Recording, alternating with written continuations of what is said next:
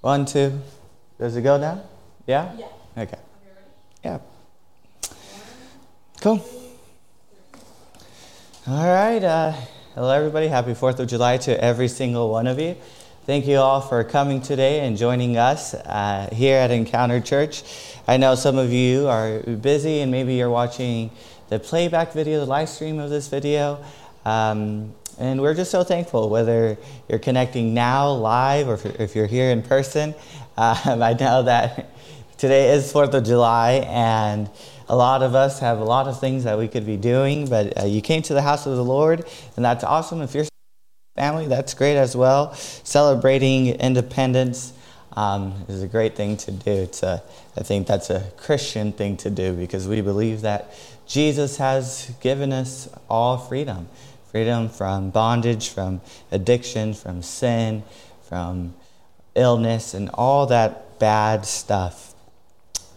Um, today, we're going to talk about a slave and the church, a slave and the church, which is kind of interesting because today is 4th of July. We're talking about freedom and the Day of Independence. Um, on that day, we know that there were these leaders here in the States who believed that humans had some inalienable rights, and some of that, some of those rights included freedom. We all know, however, that not every single individual experienced that freedom. We know that this country is marked by slavery. Um, and it's a very sad thing, even though the founders, they believed that everyone had these rights, not everyone experienced that type of freedom. That is why some people believe that the true day of freedom is Juneteenth, when um, slaves experienced freedom. When the slaves in Texas they heard about the Emancipation Proclamation, that people that they were actually free. So even though on Fourth of July the, there were founders who believed that we were free. Um, not everybody experienced that freedom until Juneteenth. And even now, there are people who don't experience that freedom, and we pray for their freedom. But for today, as I was saying before, we, we're going to look at a slave. And I, I promise you, it's not, it's not planned. Um, I didn't plan to talk about slavery today on 4th of July, but it's interesting how things work. Um, we're going to look at a Christian approach, at Paul's approach to a slave master and a slave, a slave master and a slave. We are continuing our study in the book of Philemon, a small book, but a powerful book. And if you have your Bibles, please open it up with me. You could also check out on your notes, it's on the back, on the Bible reading. Please check that out. Um, and go to verse 8. It's already there on your notes. Verse 8 of Philemon. I'll be reading from the NIV. and it goes like this Therefore, although in Christ I could be bold and order you to do what you ought to do, yet I prefer to appeal to you on the basis of love. It is as none other than Paul, an old man and now also a prisoner of Christ Jesus, that I appeal to you for my son Onesimus, who became my son while I was in chains. Formerly, he was useless to you, but now he has become useful both to you and to me. I am sending him who is my very heart back to you. I would have liked to keep him with me so that he could take your place in helping me while I am in chains for the gospel, but I did not want to do anything without your consent, so that any favor you do would not seem forced, but would be voluntary. Right there where you're at, if you could please close your eyes and bow your heads with me. Heavenly Father, we pray, Lord, that you may take over this service, that your spirit may guide my lips, and that your spirit may pierce the heart of every individual here and those who are connecting online. that your Spirit may open up the heart so your truth may be spoken into their lives and that their lives may forever be changed. Let us be your church. Let us be your presence in this world. In Jesus' name we pray. Amen. Amen and amen. The passage that we read today, it began with a therefore.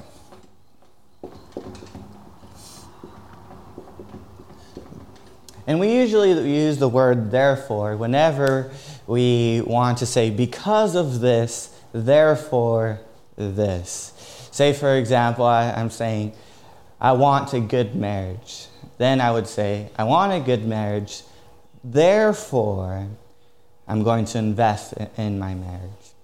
And Paul uses, therefore, in the same way. He, he gives this, these reasons, and hopefully you remember to the previous service where, where he was so thankful about Philemon, about what he had done, how he had, how he had love for the church. We see how he had faith for Christ, the person of Jesus. And we also said that he would refresh the hearts of the church.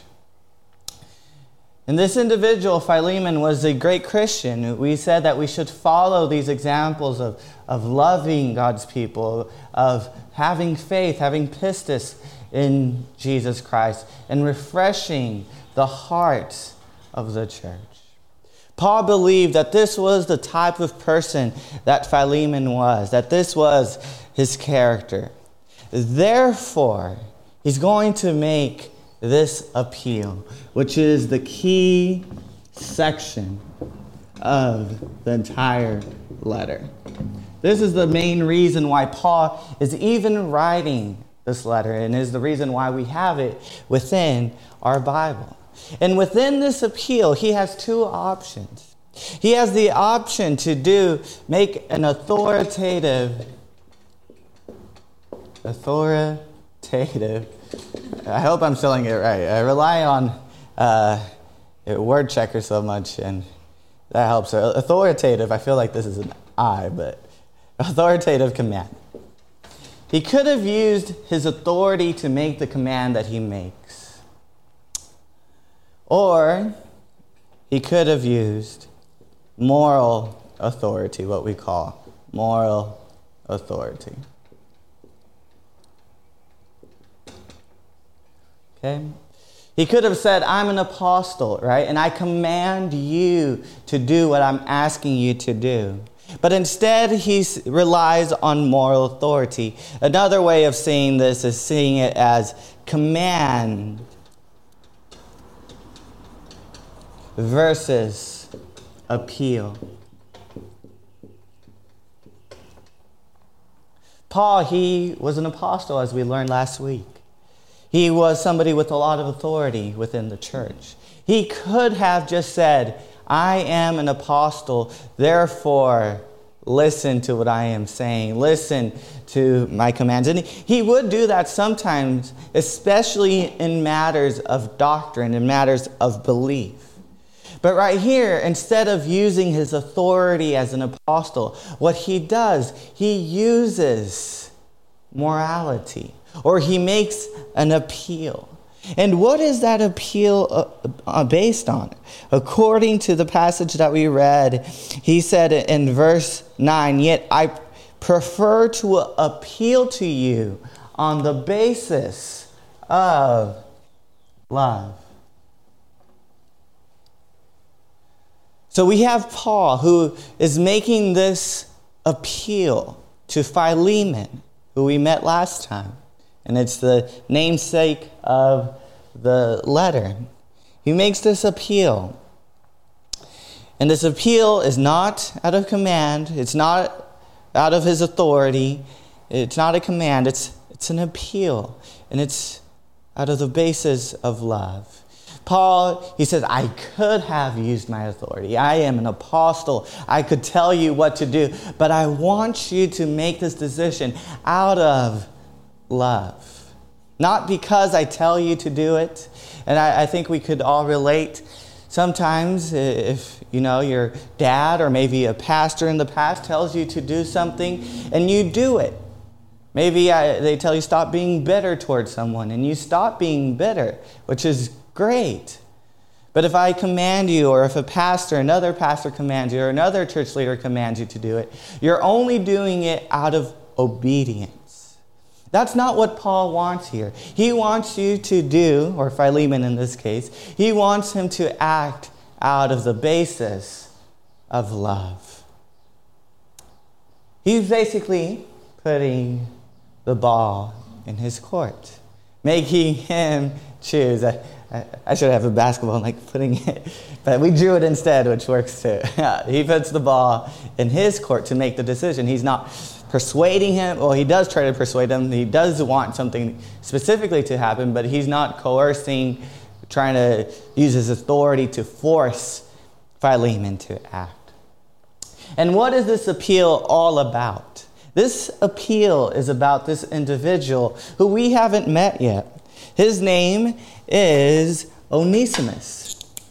And again, it's not Onesimus, it's Onesimus, even though it's spelled with one, these Greek names, Onesimus. Okay? And Onesimus somehow made his way to Paul. And we'll talk about how he made his way to Paul. But this appeal that he makes, that Paul makes concerning Philemon, it's about Onesimus. Onesimus, he found his way to Paul. Paul was in prison, and Onesimus, he became a Christian. And that means he was part of the church family. He was a Christian. And the language that he even uses is it's that Paul uses about Onesimus, it's so intimate. Paul calls Onesimus his son, that he beget him in prison. He, he, he had him while he was in prison. And that's, that's kind of interesting to think about. First of all, that talks again about the theme of, of family within the church. Paul, he would regularly call his, the, his converts, like Timothy, he would call them sons in the faith. And that's what Onesimus was. Onesimus was a son of Paul, not, not blood son, but a spiritual son, because Paul was involved in the conversion, in the adoption of Onesimus. Onesimus, he, he believed in Jesus when he met Paul while he was in prison. And that's kind of interesting because imagine evangelizing while you're in prison. How would that feel? How would that look like? That, that would be crazy because as we think about it, if you just imagine it, imagine being in prison and you're and somebody comes to you and you take that opportunity to preach the gospel. Like imagine Paul speaking the gospel. He's like, hey, oh, Onesimus, Onesimus made it. I- am in prison. I'm in jail. Could you, you know, you, do, do you want to believe in Jesus? I'm in, I'm in jail because this Jesus guy, do you want to follow him? And people would say yes. That, that's very crazy because Onesimus would see Paul, and if I was him, one of my initial thoughts would be like, You're in prison and you want me to follow the guy that got you in prison? But yeah, there is something so beautiful about Jesus that even while people were in prison, Paul was in prison, people would believe still. There's something about Jesus that it doesn't matter where you're at or what you're going through. If you preach Jesus, people will follow. And that, that should cause us to think like if, if Paul could preach about Jesus in prison, what, what is stopping us from preaching Jesus wherever we are? Whatever situation you find yourself, just as Paul, he was in prison, he says he's a prisoner of Christ Jesus. Just as he was able to preach about Jesus and have a convert when he was in prison, Onesimus converted. How is that possible? Again, there's something beautiful that it doesn't matter whether you are in prison or not. Jesus is so much better. Something that you might not know from the name Onesimus that is not so clear and visible right away is that Onesimus, the name itself, it stands for, it means, it's the Greek for useful. Greek word for useful. Useful.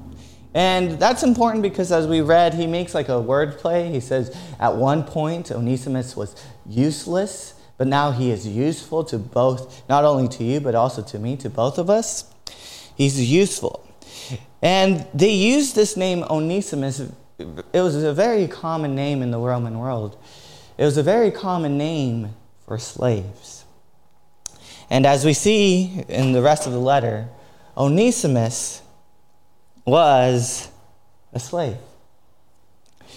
He was a slave. He was a slave of Philemon. And that should cause us cause a, a shock a little bit. That should make us feel like, wait a second, something doesn't feel right. Because Paul was saying all of these great things about Philemon. He said that he had agape for God's people, that he had pistis for Jesus, that he had refreshed the hearts of the church.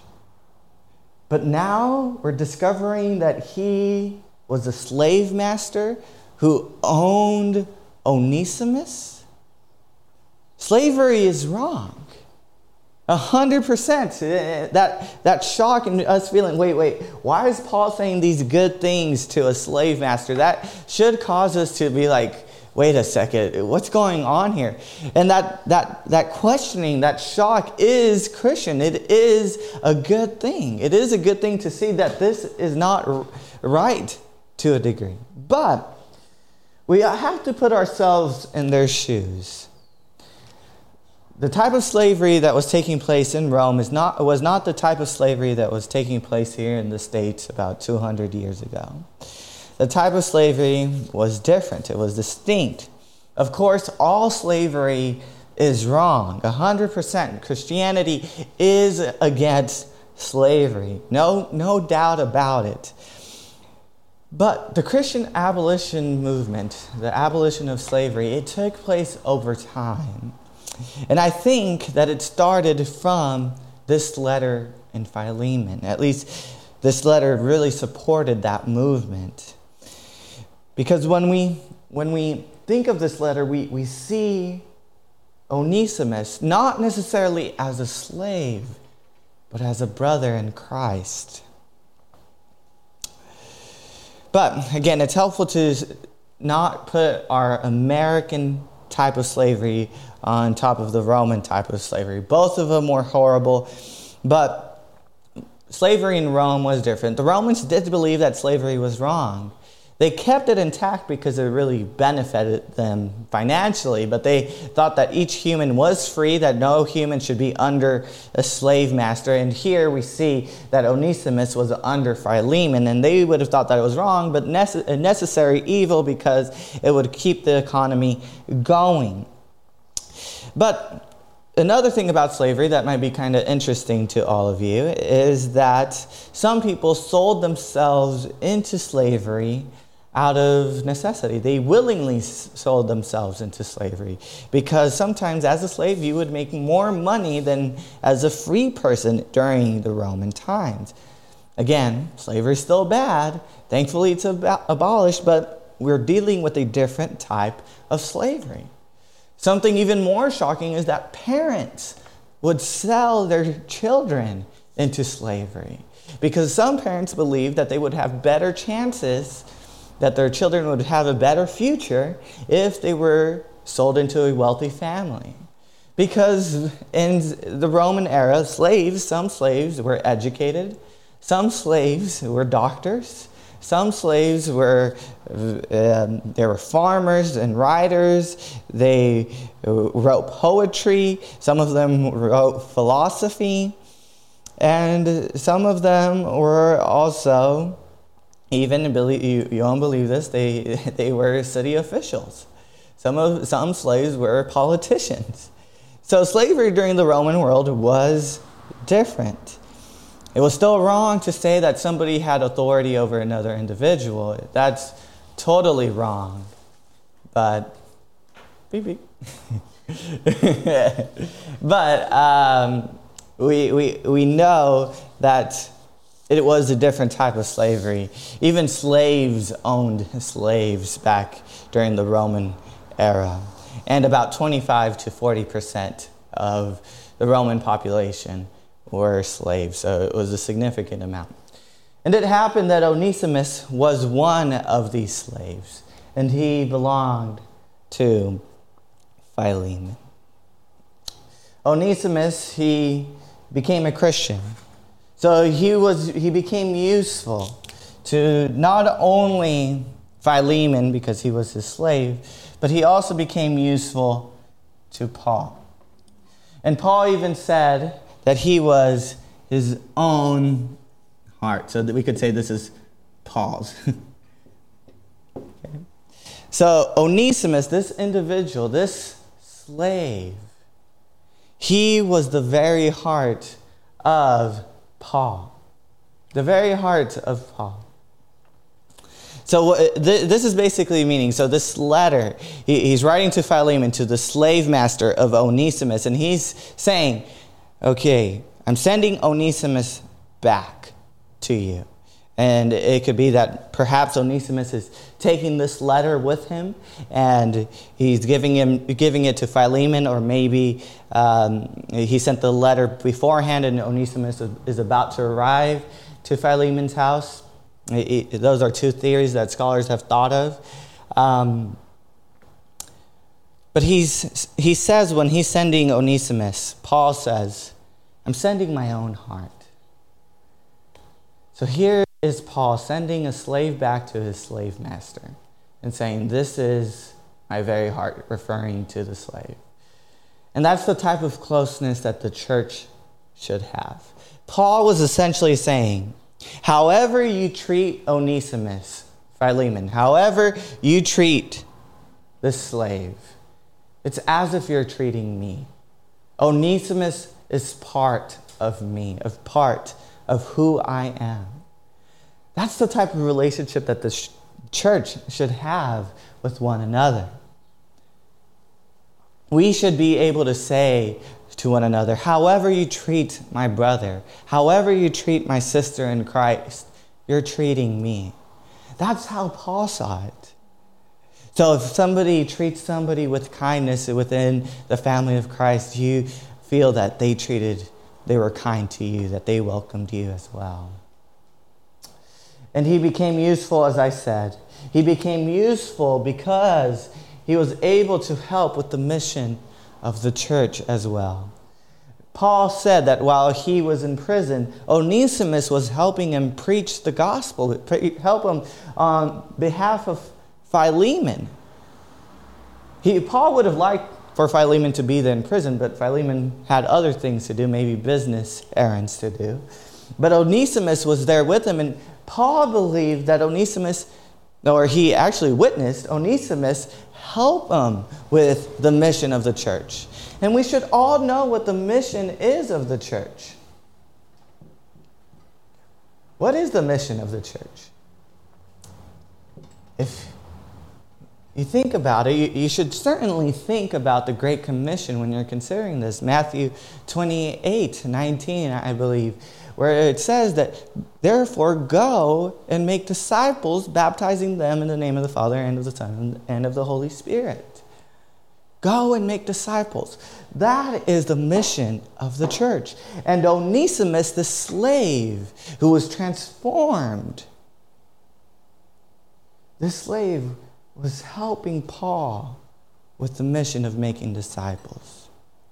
Paul would have liked to keep Onesimus with him so he could continue preaching the gospel. So, together, however Onesimus was helping him, they could do it together and be effective. But Paul sent Onesimus back. That should cause us to have a question. First of all, how, how did Onesimus even get to Paul? Let, let's just clear that before we go to this question that I wanted to think about. How did Onesimus get there? There's two primary theories. The first one is that Philemon sent Onesimus as an envoy taking gifts to Paul. And he stayed there longer than he should have stayed there. And that's why Paul feels like, hey, accept this guy differently and lovingly. The other view is this, and this is the one that I'm inclined to believe. Onesimus ran away from Philemon. Onesimus was a runaway slave. We don't know the details, but for some reasons, I, I, do believe he was a runaway slave because it seems like he's in bad, bad standing with Philemon. Um, but he ran away and he either found himself in, in Ephesus or in Rome, and in, he probably overheard that Paul was nearby, that Paul was in one of the prisons. So he made his way to Paul in the prison, and there Paul preached the gospel to him, and Onesimus became a Christian. He became a Christian. And now Paul is sending him back to Philemon.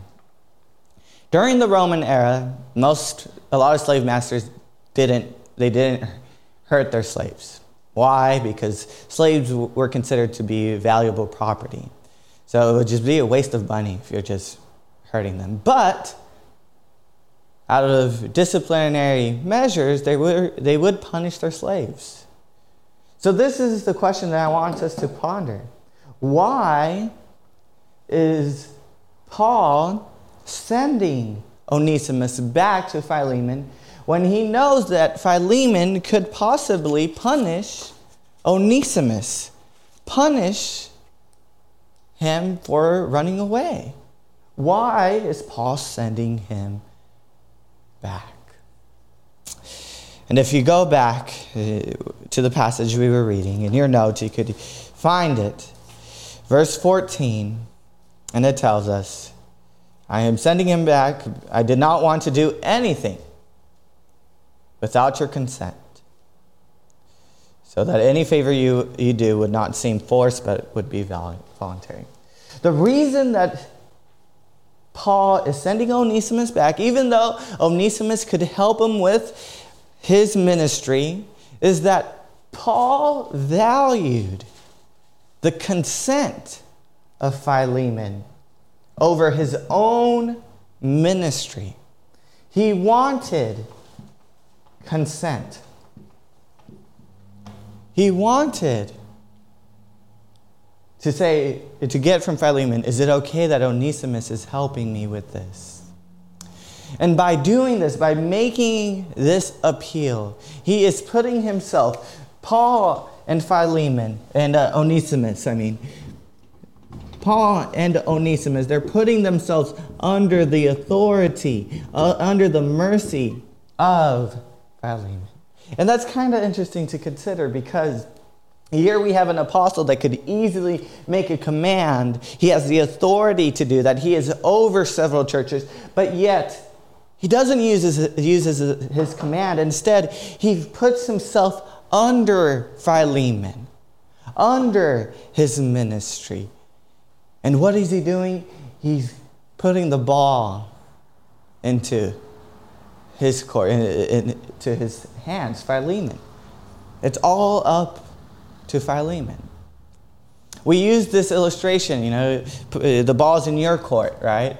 We use that illustration to talk about it's your decision, it's your choice to do what you want to do with the ball. Of course, I could have kept the ball. Of course, Paul could have kept the uh, ball and he could have done whatever he wanted to do, but he gave the ball to Philemon. And now it's up to Philemon whether he is going to make the shot, do the right thing or do the wrong thing.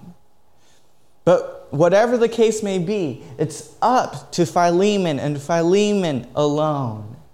Paul, he's giving Philemon the opportunity, the chance to do the right thing, not out of authority, but out of love. He wants, Paul wants Philemon to do the right thing, to receive Onesimus as the heart of Paul, as a brother in Christ. He wants the slave master to accept the slave as a brother in Christ. And he wants it to do it voluntarily, or in other words, out of free will.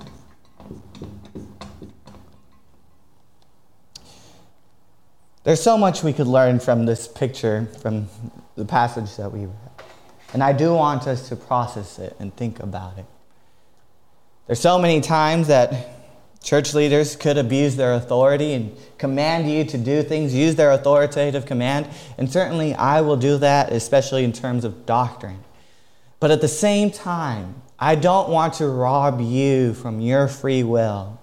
I don't want to rob you so you could make the play, so you could make the shot. I don't want to rob you from choosing to act out of love.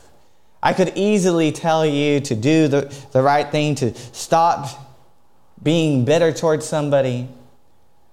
Paul could have easily commanded and Philemon would have obeyed.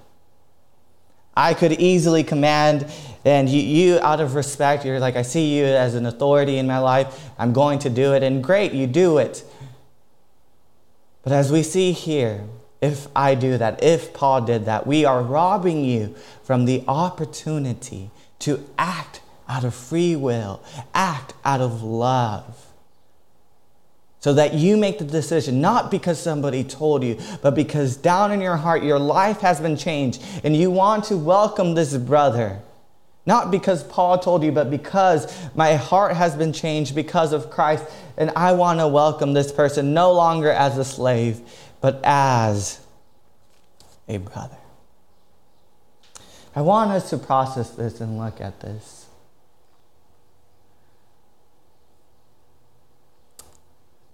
You know, reading this letter sometimes reminds me of when Elida and I, we go out to a restaurant or we go downtown and we just people watch and uh, sometimes overhear conversations that other people are having and we're trying to connect the dots the best that we can. And that's kind of like what we're doing here. We're, we're overhearing a conversation that Paul is having with Philemon. We don't have all the details, but we try to make the best of what is happening. We try to understand what is taking place between Paul, Philemon, and Onesimus. And this small conversation that they're having, it makes a big difference. I don't know if you guys have heard about it. You probably have if you're into sci fi, but there's, there's this term called the butterfly effect. And it's the idea that small things can make big differences. It actually came from this guy named Edward Lorenz, uh, who, who studied tornadoes. And he believed that the small events like butterflies flapping their wings could cause a tornado. If these, all of these small events add up together, it could cause a tornado. And we live in a complex world, so that is certainly possible. And that is what we're seeing today. Small things can make a big difference.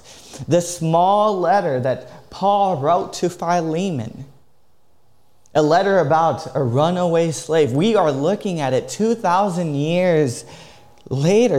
Who would have thought during the time of Paul that this event, that this could cause so much change, that one day that this letter would be used to call for the abolishment of, of slavery? Paul wouldn't have imagined the details, but here we are, this small little letter changing lives even now. It is causing us to ponder, to think about faith, to think about the church, about family, about free will, about church authority, and even about reconciliation. Now, I end with this story. There was this influential preacher who died in 2011. His name was John Stott. And in an interview, he, he was honest about his family ties. He was actually single his entire life. He didn't have family, he didn't have kids. He felt lonely, and in the interview, he admitted that he was envious for those who did have families. But he said this in the interview. In addition, single people are wise to develop as many friendships as possible with people of all ages and both sexes. For example, although I have no children of my own, I have hundreds of adopted nephews and nieces all over the world who call me Uncle John. I cherish these affectionate relationships. They greatly lessen, even if they do not altogether deaden, occasional pangs of loneliness he felt that through these relationships, even though he didn't have family, he was able to build these relationships, and this relationship were able to lessen these feelings of loneliness. He's following what Paul did. Paul, as we know, he as we know as we can know through the scriptures, he didn't have family. We don't see a case of a wife. Maybe he became widow. We're not exactly sure, but we do not hear him talking about any biological sons or daughters. But what he did have, he had daughters and sons in the faith. He had a family wherever he went. Christian is a church that's his family. And we are part of his family, even though he passed away a long time ago. But this reminds us what the church is also all about. The church is not about building an empire. The church is about building a family. It's about relationships. It's about people. We're probably not going to have as many sons as Paul or, or John Stott did because we don't travel as much. But that's beside the point. All of us, we have ties to this family. We are all related to one another. And just as Paul, he took the time because Onesimus was family, he took the time to invest in Onesimus, a slave, and he even took time to invest in Philemon, a slave master. We should likewise we should follow his example and invest in our brothers and sisters and invest in one another. We are family.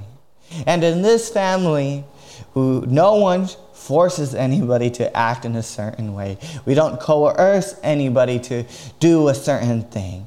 No, we act freely out of free will, and hopefully we grow in our love, in our faith, in Christ, in our walk. And I end with this. I, I hope that you take time to pray.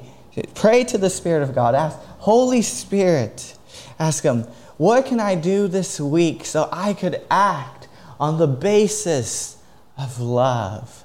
How could I treat other people as if they are brothers and sisters? How could I refresh their hearts?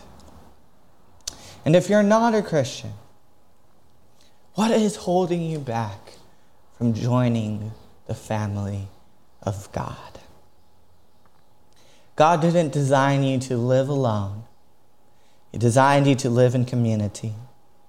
And I pray that you would take the necessary steps today and this week to join the family of Christ. If you have any questions, feel free to DM us or talk to me.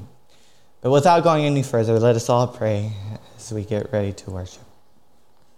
Jesus Christ, thank you for this small letter that could cause so much thinking and so much change. I pray that as this letter has brought change over history and brings it may bring change to our lives today. That we may not see other people as less, but we may see other people as your heart, the heart of Christ, as people who bear your image. Let us treat one another in love. Let us have freedom on this day. In Jesus' name we pray. Amen.